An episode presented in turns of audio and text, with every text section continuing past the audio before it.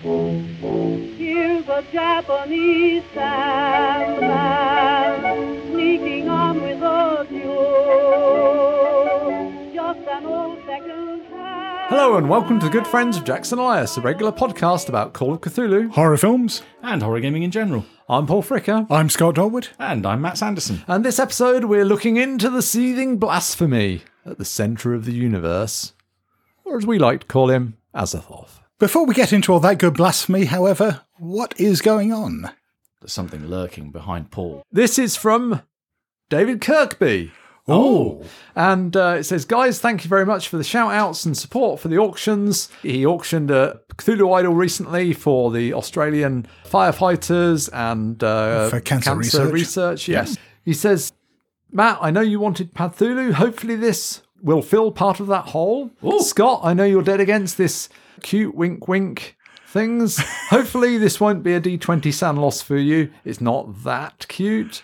And Paul, as you're reading this before the others and wondering what the hell is this going on, you can either open the next layer before the others or wait until you're all together. And I have indeed waited. I, So- I am a tremble with is, uh, I shall pull out some packaging, and uh, there's there's various uh, bits of packaging here. There's more than one thing actually. oh, Shall I um? I'll pass you this, Matt, and you can So unwrap. It's a bubble wrapped horror. There's, there's something here, Scott. I'm not sure. Okay. if there's It's one pink. each or quite what's going on here. Pink or orange, whatever it is. It in is. yes, it is. Oh, it's like a it's like an envelope of uh, bubble wrap. That's why I couldn't open Ah. Oh, it's like a little. Oh uh, wow! Oh yes, yes, yes, yes, Ah, yes. cool. I, I have seen David post pictures of this online before. Uh, yeah, they're all identical. So these are little Cthulhu idol statuettes, which are painted in, I guess, orangish pink. Yeah, kind of almost flesh pink. I was yeah, going to say flesh. Yeah, that's right. Yeah, it is flesh, isn't it? The mouth is very disturbing. Yeah, it's, it's a seething mass of tentacles that looks like mince coming out of a grinder. Or mm. he's like sucking up a big load of worms. yeah, That's a whole load of spaghetti right there. That yeah. these are absolutely gorgeous. Well, thank you very much, David. Yeah, thank you, David. We really appreciate that. I mean, these are. I wouldn't go so far as to call them cute. They, I- I would. I think they're cute, cute little blasphemy. oh, no, it, it is sufficiently uncute that I like it. Thank you. I believe David does actually sell these, so I shall put a link in the show notes uh, along with some pictures. And if you want some blasphemy in your life as well, then uh, yes, click. and rolling around in the not too distant future, Friday the 7th of August to Monday the 10th of August 2020, for those of you listening in the far future. Continuum, the tickets are on sale now.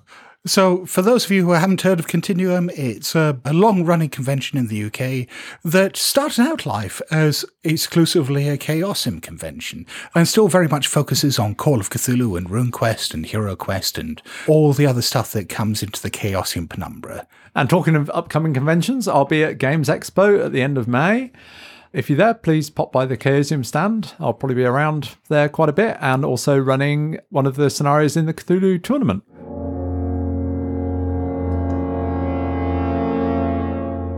And now let's delve into our main topic Mythos deities, Azathoth. This is part of an ongoing series. We're looking at various deities and gods and great old ones.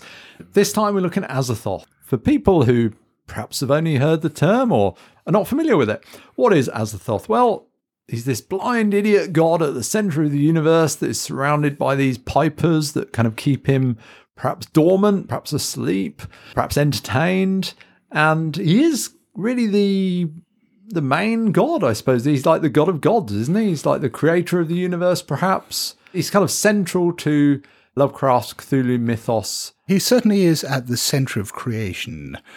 Whether or not he is responsible for creating it all, well, let's get into the history of how Lovecraft developed Azathoth and then how other people built on that and perhaps shaped our perception of what Azathoth is in the game. Well, if we go back to right to the beginning, the first instance where the big A turns up is just in Lovecraft's Commonplace book from 1919, with just three words Azathoth. Hideous name. That's it. Nothing else. No, no detail. center of the universe, nuclear chaos. Just hideous name. Well, do you want to explain what the commonplace book is? Quite timely, it seems, because the HPLHS have just put out a, a, replica of or recreation of Lovecraft's Commonplace book. It's basically something that I imagine a lot of authors have. I know I've got a few of them up on my shelf at home. Um, notebooks full of all random ideas that, hey, I've just had a hideous sanity blasting idea. I'll jot it down in my notebook and potentially hopefully work it into a story at some point. Or if you're August Derleth, it's a gold mine of future posthumous collaborations. The next mention of Azathoth is an unfinished story fragment from 1922. So, yep, you can find this one in some of Lovecraft's story collections, I think. Yeah, it's only about 500 words. Yeah, it's I- very it- it is very, very brief. I think he did mention in some of his letters, thinking back to the quite nice intro to the uh, Azathoth cycle, the book in the Cthulhu Mythos fiction a collection that Chaosium have been releasing volumes of over the years. It's one of the early ones, so it's still when Robert Price was the editor, and it's his foreword in the beginning of the book, where he mentions about how Lovecraft was very enthusiastic about mentioning, "Oh, I've started this got a grand, almost Lovecraftian uh, Vathek novel." Sorry, Lovecraft was announcing that he was writing a grand Lovecraftian as, book. As, as in, is his own take on it. He wasn't pretentious enough to call uh, to use the word Lovecraft in, in his Yes. own writing, but saying that he was planning on this his grand take on Vathek, the uh, the William Beckford novel, but putting his slant on it, and that he had written indeed has gotten into the beginning of it and got no further. now, you've read, is it Vathek or Vatek? Or, I, I, I've I've always heard it pronounced Vathek. Okay, so you've read Vathek, haven't you? Yeah, I you? studied it as part of my university course. Yeah, so when Lovecraft talks about this being his version of Vathek, what would that really mean? The easiest way is to say what it ended up becoming is the Dream Quest of Unknown Kadath. It's in Vathek, the, the very high level version of it. It's the, the story of the Caliph Vathek, who goes on a quest for mystical knowledge, and he descends into what could be considered hell and the God, the underworld and so forth. And it's very much a quest through the weird shit part of the universe. Dreamlands, uh, if you look at it in uh, through a Lovecraftian lens. But the version of Azathoth that Lovecraft envisioned for this initial story was quite different to what we end up with in his later fiction. Again, Robert M. Price talks about how he believes that Azathoth was originally meant to be an anthropomorphic character, hence him being called the Demon Sultan, because he was actually meant to be sort of a demon sultan. And that this perhaps ended up becoming the version of Nyarlathotep that we see in the Dream Quest mm-hmm. of Unknown Kadath. Yeah, there's a reference as well that kind of connects Azathoth back to the other gods story with the kind of the wizard-like figure or the sage that goes up the mountain to talk with the gods, or Barzai, where it implies that I think it's mentioned by Carter in Dream Quest about his skull that hmm. then would be on the ring worn by the demon sultan. So again, it kind of lends weight to the fact that obviously if it had hands, it could be an anthropomorphic figure. It would be something that sits on a throne, which again lends weight to it being a humanoid, etc. There, there were hmm. lots of little subtle hints, but he seems to have got sidetracked somewhere. And there's a quote from Dream Quest of Unknown Kadath describing Azathoth.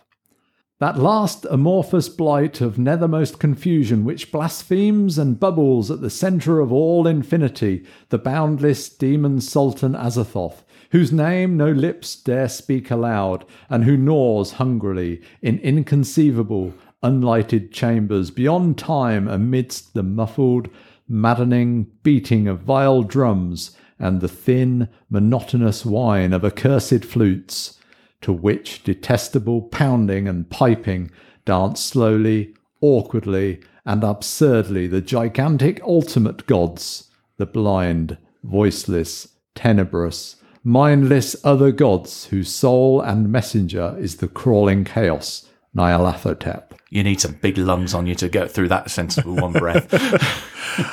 And Lovecraft pretty much rehashes this same description a number of times in the Dream Quest of Unknown Kadath. I mean, there's variants of it. I mean, it's not quite Control C, Control V, but it's not far off. It's a um, pretty good one, though, right? It is, yeah. But this really sets the template for how, in Call of Cthulhu and later Mythos stories, how we perceive Azathoth. That he is no longer this anthropomorphic figure, that he is now this seething mass of chaos at the centre of the universe, that somehow has to be placated by these servitors. One of the things, again, that Price discusses in the intro to the Azathoth cycle is also where Lovecraft envisioned the name, it's or the word itself, apart from just hmm. saying Azathoth, hideous name, where it originally came from in his in his psyche or his subconscious. And it almost seems to be linked back to the same dream that Lovecraft retooled for the prose poem Nyarlathotep. That whether they both came from the same dream, whether he saw both words on the flyer, or the the exact pinpoint moment is is lost, but it seems to be again something that has come from a dream, and that the two ideas do seem to be very closely developed. It's almost like two um, two streets that overlap occasionally because there's a lot of similarities between the two as both these characters, both these gods, get developed in Lovecraft's later works. And there are a number of possible sources for the word that may have planted that seed in Lovecraft's brain. Hmm. You know, obviously, it sounds a bit like Thoth, the Egyptian god of knowledge and writing and magic. Which would be pretty ironic considering that sort of a spirit of intellectualism, and Azathoth, as we'll discuss, is sort of the polar opposite of that. Irony.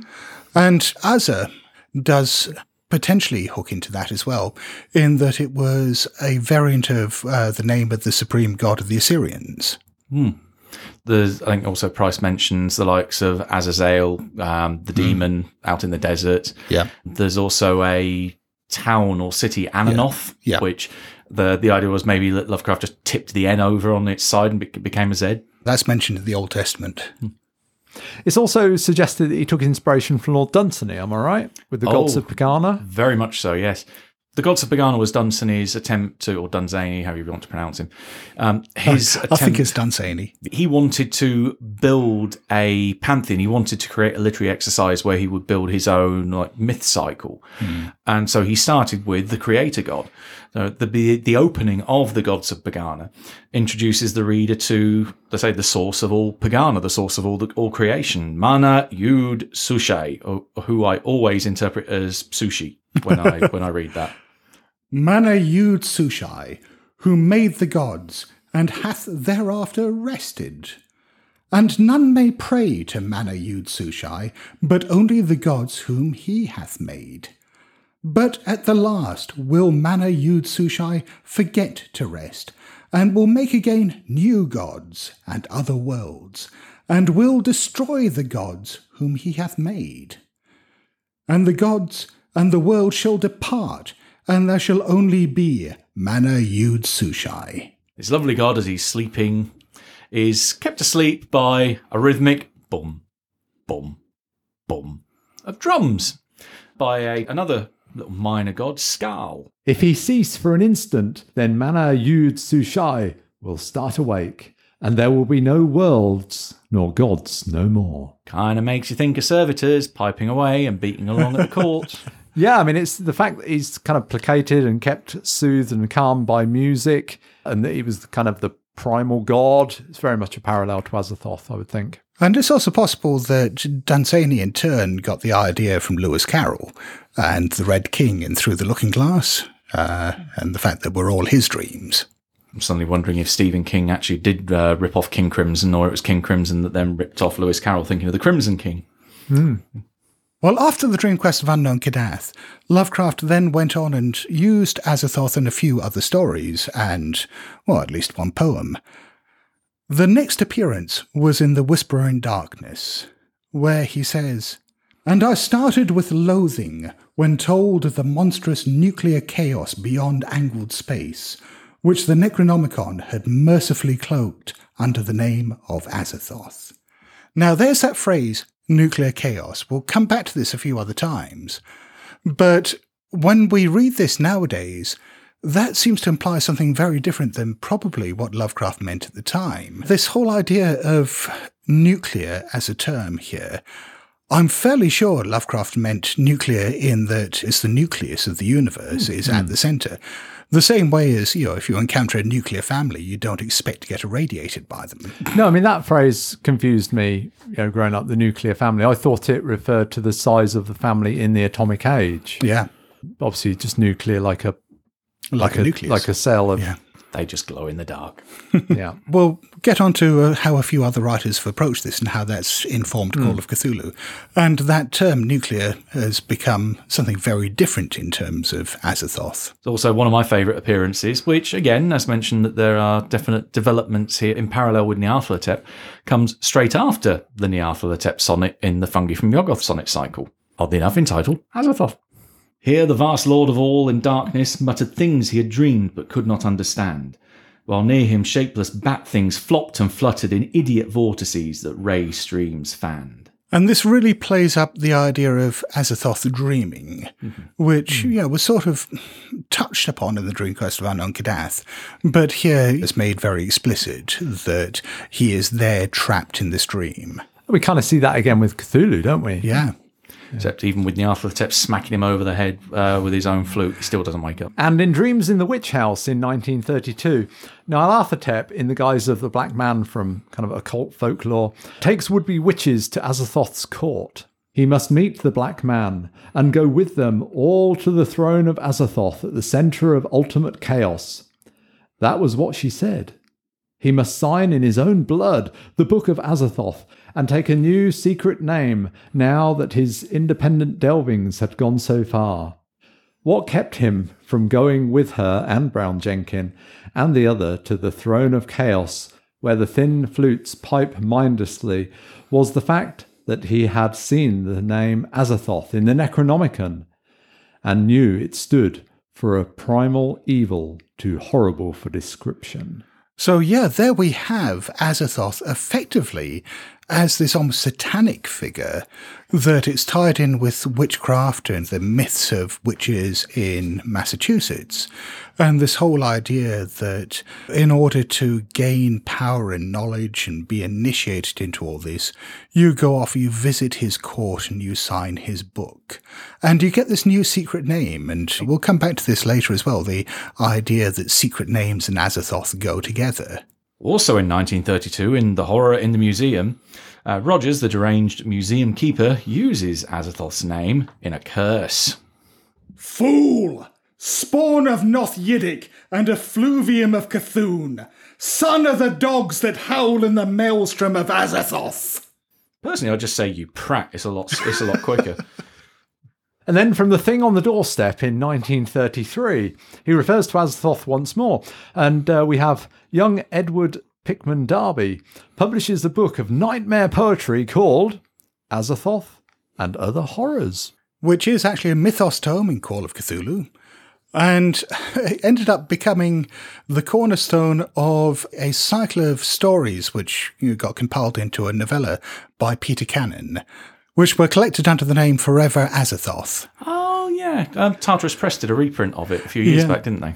And yeah, it's quite a fun series. It's not really a whole hell of a lot to do with Azathoth, despite the fact that Azathoth is name checked all the way through it.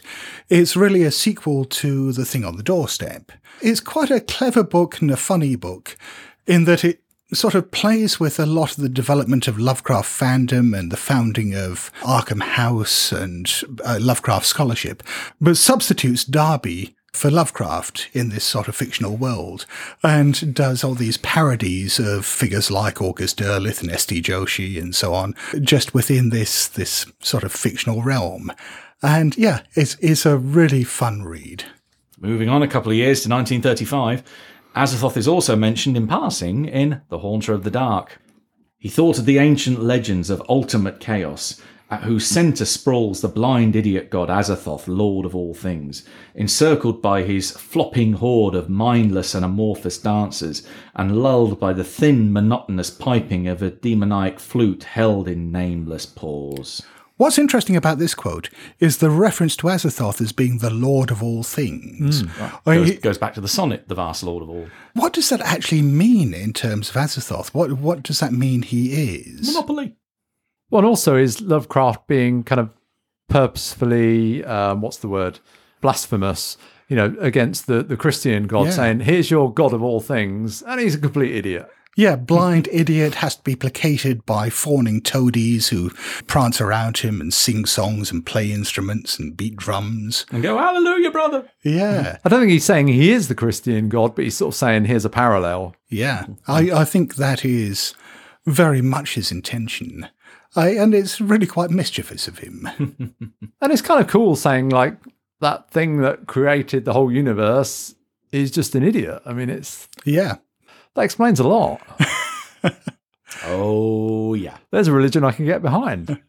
But it also then allows Lovecraft to sort of have his cake and eat it too, in that he does have this sort of creation myth. He has this idea of godlike entities, but also has the universe remain meaningless, driven by complete chance. Hmm. That none of this is by design. That if, you know, Azathoth is responsible for our creation because he's either dreaming us into existence or, as we'll come to in a moment, is perhaps responsible for creating the universe in the first place, it still doesn't mean anything. But it, it does put it into that camp of a universe with gods as opposed to that universe of Lovecraft's where it's just scientific rationalism without actual deities, just kind of, you know, powerful beings. Well, except Azathoth still might just be a powerful being. He's just such a powerful being that the only way we can perceive of him is as being a god.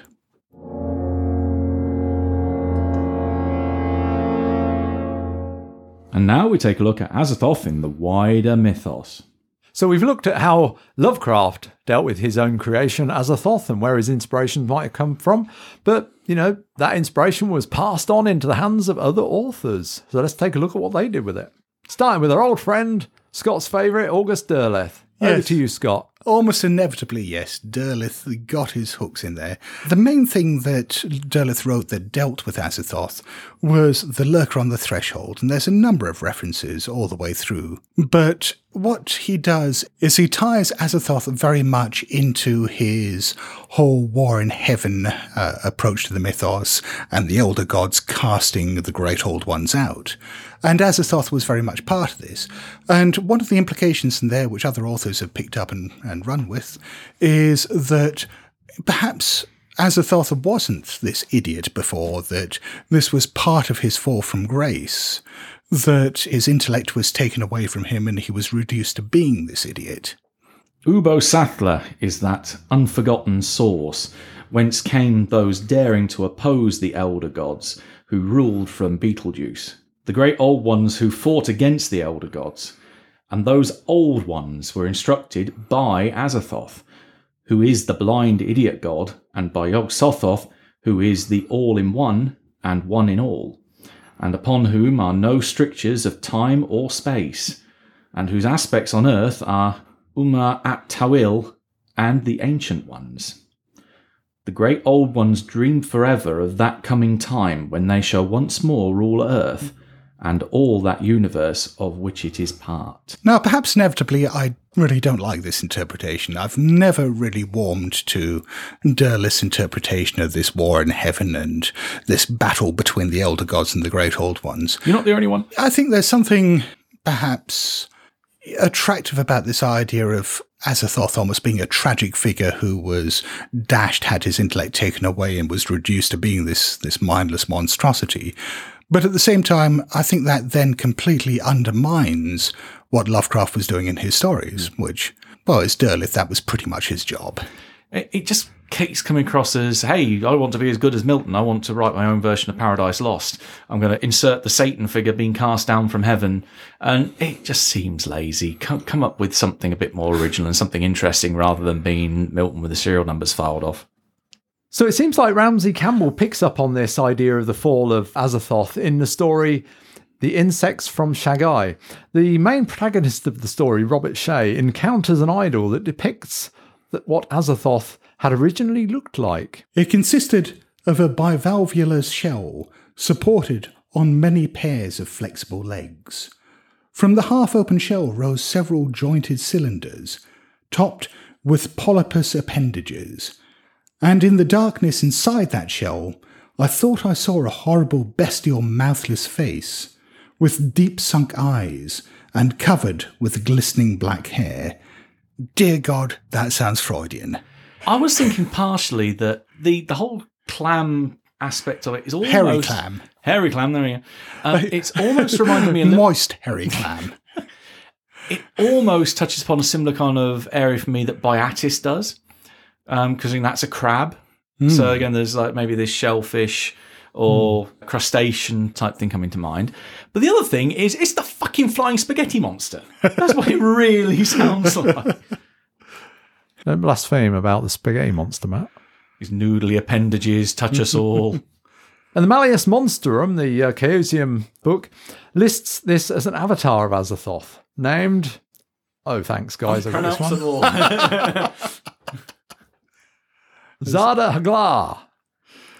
I, I think that's as close as human mouths will ever get to Indeed. it. Or, or yours for that matter, Paul. Indeed. Gesundheit.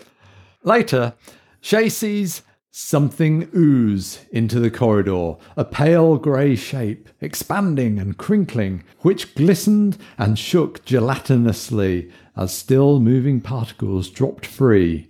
But it was only a glimpse. He saw a gelatinous cube. He did have a shan in his head at the time, so Yes. you know what can you expect? But this is something that I think Call of Cthulhu and Delta Green have built on since then. This idea that there are portions of Azathoth in the ships that the insects from Shaggai, the Shan, use. And that this is this nuclear power aspect of Azathoth that we talked about. That this ends up sort of powering their spaceships by having the seething nuclear mass, this living mass within their ships. Hmm. There's, I think, another another great take that I always find on the Shan. I think it did come from Delta Green because it explained why they were stuck on Earth. Basically, they screwed up on the geometry of the shape of their ship. That it's their own ineptitude with mathematics that has kept them stuck on Earth. They've got a great power source, but they ain't got the right shape to use it. And Richard L. Tierney used as a Azathoth, or at least mentioned him in a number of his stories. But as all good Lovecraftian writers do, he came up with variant names. And some of the names that he came up with, you know, perhaps good ones to use in, in your games, if you want to perhaps slightly disguise things or just make things sound a bit weirder. Some of the names he, he came up with included Achamoth, Azathoth, and Azdahak. Doesn't Achamoth also appear in the Gnostic Gospels? Fairly hmm. sure I've heard the name or heard the term used in other contexts. I'm Oh, fairly quite sure possibly. it's in there. Was that in your dreams, Matt? No, I think it was actually some research I did for Mage the Awakening because Achamoth's a term that comes up in that game as well. In the Titus Crow books, oh, fuck It was inevitable. Brian Lumley describes Azathoth as being an embodiment of the awesome power of the atom, another way to interpret nucleus in a completely different context. Yeah, so just to give it the historical context, nuclear physics was a thing at the time.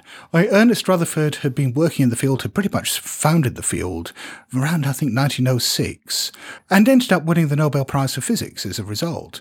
And this is something Lovecraft would have been very aware of. I mean, it was, mm. you know, it was certainly as a, you know, big science fan himself, but just because it was big news at the time, it's perhaps easy to sort of see nuclear in that context. But what Rutherford did was subtly different. I mean, he identified the atom as having a nucleus. He did identify that, yes, there was a release of energy, that if you split the atom and it would spit out various radioactive particles. But the whole idea of atomic energy, of nuclear fission, used to make nuclear power plants and atomic bombs and so on, didn't actually come about until 1938 when people discovered that these reactions that Rutherford saw could turn into a chain reaction and the energy that was emitted by one splitting atom could then go on and split other atoms and cause a chain reaction and boom, lots of energy. Mm-hmm. So this wouldn't have been on Lovecraft's mind. So when we get writers like Lumley and Campbell who take that nuclear and talk about it being atomic energy, I mean, sure, I mean, that's a great way of using it, but I don't think it's anything to do with Lovecraft's vision of it. No, it, it very much is nucleus as being at the centre of all things. I can kind of partially forgive Campbell because one way that you can interpret it is that you're using Azathoth as the source of the creation of all things. And if we are indeed all parts of his dream, that if you're connecting to that central source, then yes, you could teleport yourself to wherever you want in the universe. That at least makes thematic sense. Uh, that quote came from the Burrowers Beneath, in case you want to go and experience it for yourself. And then uh, Gary Myers, in the story Passing of a Dreamer, creates a messenger of Azathoth, which is expanded in the Dreamland supplement. Man never suspects who it is that lurks, bubbling and blaspheming beyond the rim, in full view of the moon's dark side. More delirious than that which the pale toad things sliced and prodded with curious weapons as it bulged hugely from a sickening crevasse. Yet it was but the lowly messenger of that other, that shocking final peril which gibbers unmentionably outside the ordered universe where no dreams reach. The boundless demon sultan Azathoth. Oh, ah, so Carter wasn't really in any trouble then at the end of Dream Quest if no dreams reach him. But yes, this is the idea that Azathoth spits out these bits of himself, these seeds, these bits of matter, which travel across the cosmos in the guise almost of comets and will impact with bodies. In this case, the threat is that it might land on the moon and germinate there like a seed, use the body as an egg effectively, and then when it grows to fruition, just crack that celestial body open and then go out and, and you know flutter across the cosmos again in a new form. This is sounding scary like a very bad Doctor Who story. It is, yeah. Or a colour out of space, Yep. potentially. That's Little better. of him flying out and having some weird influence. If I remember correctly, there's a, I can't remember whether it comes from one of the Call of Cthulhu supplements. I think it does. This idea that the Tunguska blast in uh, Russia in the early 20th century was actually one of these seeds landing. Our good old friend Lumley also created the Azathai, the children of Azathoth. This is from Elysia, The Coming of Cthulhu from 1989. Which is another one of the Titus Crow books. Yeah, I think it's the last one, isn't it? We can only hope. They are formed of living nuclear energy, unstable and often exploding as Az- Azathoth disgorges them. Only three have survived this, leaving their father's court, equally unoriginally named. Azatha. Azatha. They're even just changing an A to an E at the end, and Azathu. God. So we got Azathar, Azathai, Azathi, Azathu. We, we never quite got an Azatho. He left us hanging there. Or an Azathai. I mean, it's not that much different to Tierney's I know. Achamoth and Azathoth. It's, it's not, but somehow it's a bit shit. Somehow, because you don't like Lumley, you less them like them less. So, what we shall call such creatures who, when they are summoned or born, can turn worlds to cinders and rekindle dying suns to nuclear furnaces. In eons past, they were named the Azathai, children of Azathoth.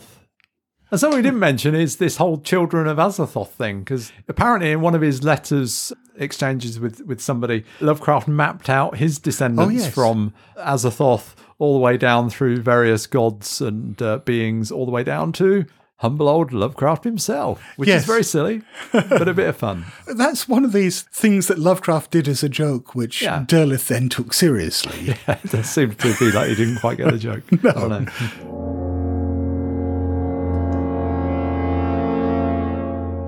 And now let's take a look at how Azathoth is used in Call of Cthulhu. He's at the centre of the universe. Everything revolves around him. That means he must have a pretty big gravitational field. So, how big is this guy? As big as he wants to be. Yeah, so his size in Call of Cthulhu is given as variable. Size of an Azathoth. Somewhere between one and many. if you create the universe, you can decide what size you want to be, surely. I mean, come on. Maybe he just makes the universe bigger and smaller and he stays the same. Oh, yeah, yes. or he is this, uh, literally a nucleus of an atom. He is that small. Yeah, I've always pictured Azathoth as being indescribably huge. And this sort of then puts a really interesting complexion on the Call Azathoth spell, which is, you know, if he is, say, the size of a galaxy or something like that, then you know, calling him would be an unwise idea. Oh, I'd never envisaged that, but yeah. I've kind of pictured him as being planetary sized. I've had him like, that's no moon. That there's something there that's surrounded by this massive construct that could be considered a throne. You know, I've got this idea of him from the stories, but I couldn't quantify a size. Whether a, hmm. uh, when you say a, a galaxy, I don't imagine him that big, but I don't really imagine him planet size or any size, really. It's just hmm. kind of is. I don't know. I hadn't really thought about it. Yeah. Well, uh, I mean, there's nothing in the stories that really indicates what kind of size he'd be. And if he's floating out in there in space, it's very hard to quantify. You haven't got much to compare to. Yeah. But, you know, if you're going to call him into your backyard, that size suddenly becomes very important. He's either very close or very far away. It's hard to gauge. Well, he is described in the fiction as being beyond angled space. So you could almost play games like that, have him turn up and appear to be perhaps quite small, but that's simply because while he's appearing to be here, he is in fact very far away and you're just sort of seeing through different angles of space than you imagined. Very far away indeed. The Call of Cthulhu rulebook suggests his location as 10 billion light years from Earth, which last time I checked is a long way. Just a bit. So, do you think then, given his huge size, all right, he's a long way away, could he actually be perceived by us at some stage through astronomy? What what would that be like? Here's a telescope and a D10, D100 SAN check. Go knock yourself out. exactly. So there are a few things aside from Azathoth as an entity, as a deity in uh, the Call of Cthulhu rules. There are also one or two other things. There are spells that relate to him. So there's Call Azathoth. Just as great as Call Cthulhu. This I'd say end campaign here. Click. It's not a great idea, is it? With the alternative names of Petition of Chaos, the Unspeakable Vowel of Shaggai. I think another old one was Call Forth the Sun, which even a few of them thought when I've had players around the table go, Oh, that's obviously Cthulhu, we're not summoning it. No, no, he's better than that. Ah, well, either one's, yeah. Either one's good. But if you're playing with the idea that he is some kind of atomic energy, then you could almost imagine calling him just producing this huge atomic explosion that it would be like letting an H bomb off. Yeah. See previous mention of Tunguska. That's your handout. You just turn like a laptop round and press the play button. There's the nuclear bomb going off. Yeah, yes, you were successful. with, with, with a little arrow pointing at the base of it saying, You are here. yes. Okay, let's roll new characters. Your new um, location, ground zero. Let's roll new characters in a different continent. And uh, in the stories, in the fiction, we do get this reference to a secret name of Azathoth, which is uh, terrible to know. And this is reflected in the game in the spell Dread Curse of Azathoth. Even knowing, particularly knowing the last syllable, I think is how it's described, is that, well, if you know the first bit, you're going to know the last bit, and that last bit ain't good.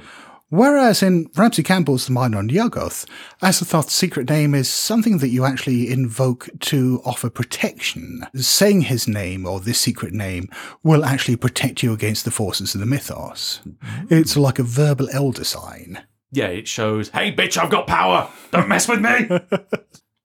But I did wonder, you know, this whole idea of secret names, how this ties in with you know, the signing of the Black Book. And, you know, the fact that when you do so, you take on a secret name of your own. It, it seems to be a sort of odd combination of symbolism and ideas with Azathoth, that you have him as being this, you know, blind idiot, this creator god, but at the same time that he's all about this sort of secret knowledge. I've just had this pop up in my mind of the clip from Life of Brian now, with uh, John Cleese berating people for saying the, you know, Jehovah. Uh, the Malleus Monstrorum suggests that Ubbo-Sathla is Azathoth's twin. I think that comes from fiction, though, right? I mean, well, it's all fiction, right? But it comes from. It's from the Love passage. yeah, it does, yeah. Well, I think it's also from Love, Lovecraft's letter where he talks about his descendancy from Azathoth. It goes through Ubbo-Sathla. Mm. But again, then this completely undermines the idea that he is some kind of creator, or, you know, unless the two of them represent some kind of duality hmm. that led to the creation. Or, hmm. Yeah, I, I suppose, yeah, if you were looking at this whole idea of um, Azathoth being the Big Bang, if you had the meeting of matter and antimatter creating this huge explosion, perhaps you could take Ubbo-Sathla as being some kind of embodiment of antimatter and Azathoth as matter, the two of them coming together and, you know, creating something cataclysmic and creative. There- There's some parallels as well I've seen with Kasubla Sath is also a kind of mindless entity, depending on where you want to put him. The, the normal one I've seen is that he's in a cave somewhere near the South Pole, surrounding the tablets stolen from the Great Library of Celaeno. That again, it's Ubbo-Sathla has committed crime, has stolen the knowledge from the uh, from the Great Library, must be cast down, becomes mindless, and again, it's very similar in theme. Hmm. Hmm. And generally, you want your librarians to be a bit smarter than that. So, in the Call of Cthulhu rulebook, Azathoth is uh, listed as being worshipped by the Shan, also known as the insects from Shaggai. And it states The technology of the Shan seems most like that of the Mi-Go. It has been predominantly turned towards the dark science of the mythos gods. They fly through space in great pyramidal spaceships. At the center of each of these craft is a nuclear reactor, in inverted commas, which is thought to be a portion or dimensional portal to Azathoth. So yeah, there's that idea of the dimensional portal because when we were talking about the insects from Shaggai before, I guess we were assuming that it was a bit of Azathoth that was hmm. in each one of their ships. But yeah, I kind of like the idea that it's almost like a gate that just connects through. Well, that seems that seems I don't know a bit more respectful than sort of yeah, hello God, yeah, we, we worship the fuck out of you, but yeah, like, can, can I just borrow a bit of you? Yeah, I'm just going to stick it in this box and fly across space with it. Okay, yeah, cheers. I mean, that could be what they had in Event Horizon in the Oh, film. yeah, yeah. I mean, if that didn't open a portal to Azathoth, I don't know what did. But definitely ultimate chaos. And of course, I realised the other reference to Azathoth in the fiction that I forgot to mention here was certainly, I think, one of your favourites as well as one of mine, which was uh, from Resume with Monsters. Yeah. We have this main protagonist in the story who it's hard to tell. Is he suffering from mental illness? Well we kind of think he probably is. He's got this he's running a fairly mundane job but he is beset by mythos entities quite a lot of the time. And it's a fantastic kind of dark comedy. And uh, i think it's towards the end where he just sort of signs off and uh, he's, he's fine now. He's kind of recovered but then he goes into the other room and the phone's ringing and it's you know just has to take the call from azathoth And it's just sort of implied that every now and then he just has these fairly relaxed conversations on the phone now with Azathoth. Azathoth will just phone up to shoot the Yeah. shit with him.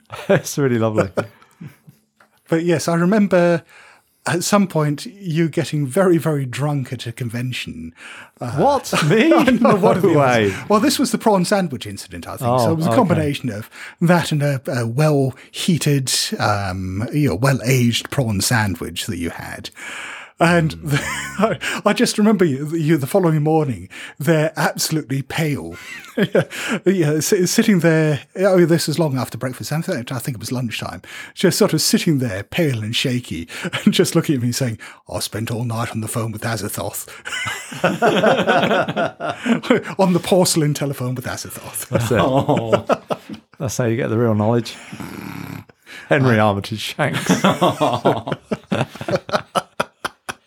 So, what kind of people would worship Azathoth? me!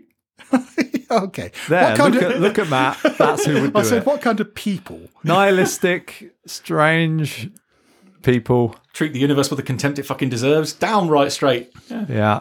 Accountants. yeah again, I resemble these. Yeah.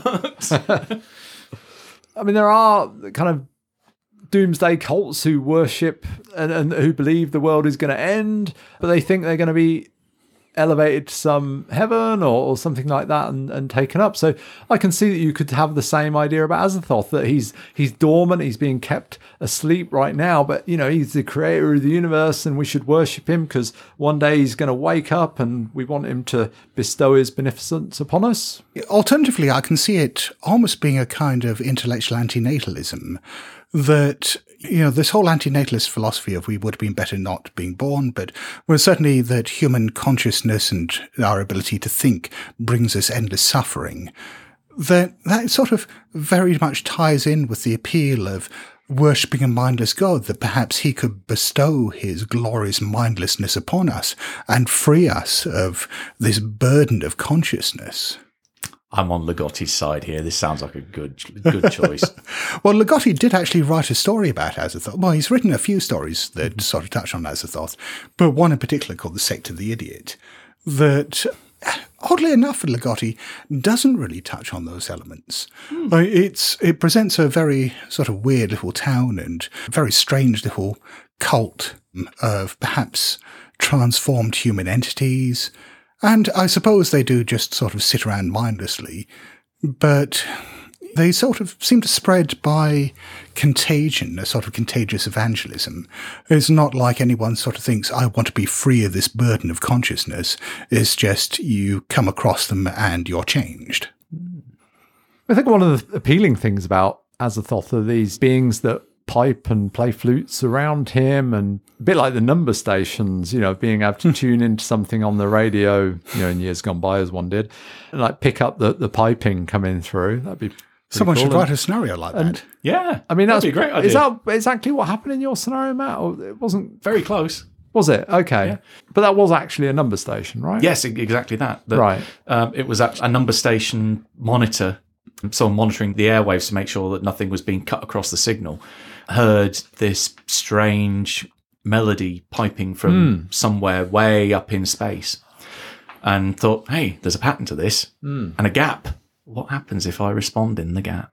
Yeah, you and you seem particularly drawn to those kind of servitors that play the pipes and so on because you had another scenario that played on those. Yeah, I've used them a couple of times to impart wisdom that they're beings that can be called upon to learn forbidden knowledge. Or in some cases, if you're really unlucky enough, end up calling them and being turned into one. So that you can help join the endless, endlessly growing choir that helps keep Azathoth placated. Well, that strikes me as being one of the potentially dangerous aspects of calling them, which is if this song that they play, if this music that they play is there to placate Azathoth, to keep him asleep, to keep him mindless, then what effect is that music going to have on human beings? If you call them up and they carry on playing that same hmm. song, and is that going to rob anyone who hears it of their intellect and turn them into the same kind of mindless? Or indeed a kind of sleeping beauty kind of thing where everybody just the whole kingdom falls asleep. That'd be pretty cool. you wake up and it's I don't know, twenty years later. I've had it work on a couple of different levels, 'cause thinking that that would imply almost that our brains work on the same, or our consciousness and being work on the same level of that as Azathoth, that it would have the same effect. Another thing I've had it done is completely scramble the brain. So not just it, that it's a hey roll SAN loss for this, but have it actively induce something like synesthesia that it completely fucks with all your senses because it's um, it has a purpose and it's not meant for your brain. Your brain cannot comprehend what this thing is trying to do, and literally garbles everything up in the process.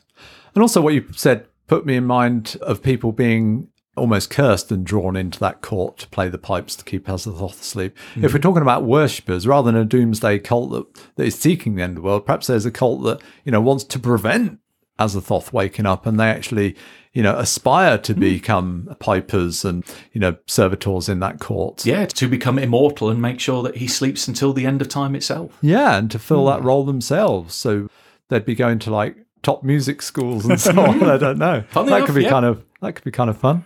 Well, it's one of the musings you could think of what happened to Erich Zann. Hmm. Right. That he got Yeah. taken away to go to the court because he was that damn good with the viol. That's what prog rock was all about. But if you flip that on its head, you could have cults who were looking for ways of waking Azathoth up. If it's Azathoth's dreams that are sustaining the universe, then again, this could be a way of breaking the cycle of suffering that is existence. By waking Azathoth up, you are bringing a peaceful final end to all creation. Oblivion. Hmm. also, there's reference to things outside that Azathoth perhaps can't reach or, or hmm. can't reach at the moment. So maybe while he's he's sleeping, we're kind of trapped here. All this universe is kind of trapped here. But perhaps when he wakes up, you know, those gates will fall and things from outside will come in, or we can get out. We can ac- access other universes or whatever, Yeah. Um, or could dimensions. Um, Kuchir Lutas is a prime example of that, that he's been described as being from outside. Yeah, and I mean that's very open to what that means, isn't it? From outside, it's evocative, but yeah, But I guess if we think about within the Cthulhu mythos, sorcerers who might be interested in traveling to other dimensions and other realms, it's, it's very easy to focus on Yog Sothoth for that hmm. because he is the gate and the key. But yeah, I mean, it, it could well be Azathoth in that respect. Well, I- I mean, the other way that he could work like that is that he is in this constant state of dreaming, that maybe invoking him somehow, invoking that aspect, is another way of getting to the dreamlands. Hmm. Hmm. You just better hope that it's Earth's dreamlands. it seems like Yog Sothoth is sometimes almost used as a utility to open up portals in time and space, but almost like for personal use. You know, if you could draw upon his powers, you could do that. Whereas I think engaging with Azathoth like that, it's, it'd be a universal effect. It hmm. seems, and that's that's how I, I'm interpreting it. Yeah, I've, I've played a Delta Green game where instead of using Yog Sothoth as a method to teleport around the universe, it has actually been Azathoth. And boy, did I take one hell of a SAN hit when I realised what exactly this machine was doing. Hmm. I think that's one of the good things about the various gods. They're they're not too tightly defined, but they do have their own flavour and suggestions of what effects they have in the game and the and the fiction. And also, if we take this idea of Azathoth as being nuclear energy, then yeah, if we're looking at a modern game, then cultists or you know worshippers or sorcerers who are interested in Azathoth may do some really horrific things with radiation, irradiating themselves, irradiating other people as some kind of sacrament. Yeah, I, I think I did actually put this in the Cold War book. Had you know a sect of Azathoth that just kept trying to breach the security perimeters of nuclear power plants and research facilities because they wanted to get to those radioactive cores because it was the closest mm. they were ever going to get to their gods. Now I can see that going two ways. In a, a regular game, that could be that they are deluded. So mm. you know, getting to those nuclear power plants isn't actually going to give them access to Azathoth. You know, it's just going to cause meltdowns and uh, devastation. Which is certainly how I wrote it. Yeah. Yeah. But in pulp, yes. radiation, come on, superpowers. Oh yeah. That's how radiation works. That's science. with an exclamation mark and in big Yes. capital letters. It, it suddenly does make me think that the old BBC miniseries Edge of Darkness suddenly presents a hot cell as a temple to all Azathoth worshippers. Oh, yeah. yeah. And what would an avatar of Azathoth be? it's harder to imagine You- if hmm. you're sort of thinking of him being dormant and asleep. I don't really see avatars, and we don't really. Do we see avatars in the game much? No, I don't think so. No. I can remember seeing them in fiction once, and for the life of me, I can't remember who wrote it. It essentially pinned down this avatar of Azathoth as being this almost double snake headed thing in the bottom of a pit that was chained up that couldn't leave. Oh. and it was the weirdest. It was kind of the, the thing that I least associated with Azathoth was hmm. presented as an avatar.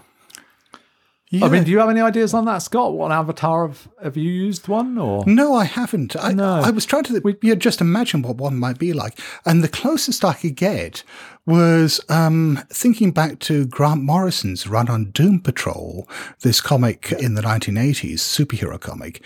There was a supervillain in it called Sleepwalk, who basically had superpowers only as long as she was asleep, as long as her conscious mind was shut off. And she basically wandered around with a Walkman and headphones on to shut out the outside world, drug herself, and then just sort of sleepwalk through life exhibiting all these superpowers, but with no conscious control over them. Hmm. And I could imagine someone drawing Azathoth into themselves and again extinguishing their consciousness and just becoming this unbridled source of power with no driving intellect behind it. And that would really be quite terrifying. I think I'd go down a similar route. Actually, I'd, I'd go down the Dreamlands route, but probably make it something that wasn't quite so much a physical thing. That it wasn't a hey, I've got a three legs and a massive, uh, massive tongue for a head. It would be so, thinking of like thinking of the bloody tongue avatar. So, sorry, the, the listeners won't have seen the look on Paul's face as he was trying to work out where you were going. It was hand signals as well. The massive, the massive. Yeah. Very um, continue. Yeah, but yeah, not not a creature or monster, but almost like an area of dream that moves around the different areas of dreamland. So you've ah. passes over Earth, passes over Saturn, passes over all different parts. And just wherever this thing, almost like a shadow, wherever it passes, everything goes absolutely crazy. Almost like his dreaming attention sort of thing. Exactly. Yeah. Hmm. Almost like this is where his eye or where his consciousness is flitted to. And that while there, everything has become chaos. I mean, if he's created the universe, if we take that slant, then maybe he's dreaming of little bits of it and he's thinking about your bit right now Yeah. in his dreams. Hmm. And just what kind of horror that would invoke. Yeah, that'd be pretty cool. Yeah, I, like, that. idea. And that sort of answers the next question I had, which is how would you actually make Azathoth an active presence in a scenario? Because, I mean, that's, I think it's a common problem with a lot of the deities in Call of Cthulhu, which is they are very much meant to be off screen presences. That, yeah, all right, it, with Azathoth, you could have trips out to his court, but that is you know, something that's been done. I mean, Lovecraft did it three times in one fucking story. We hmm. don't necessarily need that again. And if you wanted to have Azathoth as an active participant in the story, could you even do it? It's always a challenge, isn't it? Because they're such big players to, hmm. to bring them in wholeheartedly. But you know, that what Matt just suggested, I think, answers that very well. Actually, yeah. Hmm. Yeah, I'd, I'd definitely want to do it. I'd, I'd want to use Az- Azathoth as an active feature in a game, or probably a campaign, because I think it's something that would be that kind of level of story. Or entering the dream realm. You know, if there are various dream lands, there's the dreamlands that Lovecraft describes. But if there was a dreamland made up wholly of Azathoth's dreams, Well, you know, to enter that would be I mean, Lovecraft does actually mention in the Dream Quest of Unknown Kadath that there are other dreamlands beyond Earth's dreamlands from hmm. alien minds. yeah. And so, yes, that would fit in entirely with that. Yeah, I mean, such a place would just be pure nightmare. I mean, Lovecraft mentions in in that story that I, I think it was something like you know four or five people have actually managed to project their dreams out that far, and only one of them had returned with with anything like a shred of sanity left. Thank you. Thank you. Thank you. You're listening to The Good Friends of Jackson Elias. You can find show notes for this episode at blasphemoustomes.com, where you'll also find all our social media links. We have t shirts and other merchandising available at our Redbubble store. If you're enjoying this show, please consider backing us at patreon.com forward slash good friends of Jackson Elias. Thank you for listening. Uh, well, enough blind idiocy for one week. Uh, until next time, it's a good night from me. Cheerio from me. And a farewell from me. Hello? BlasphemousTomes.com.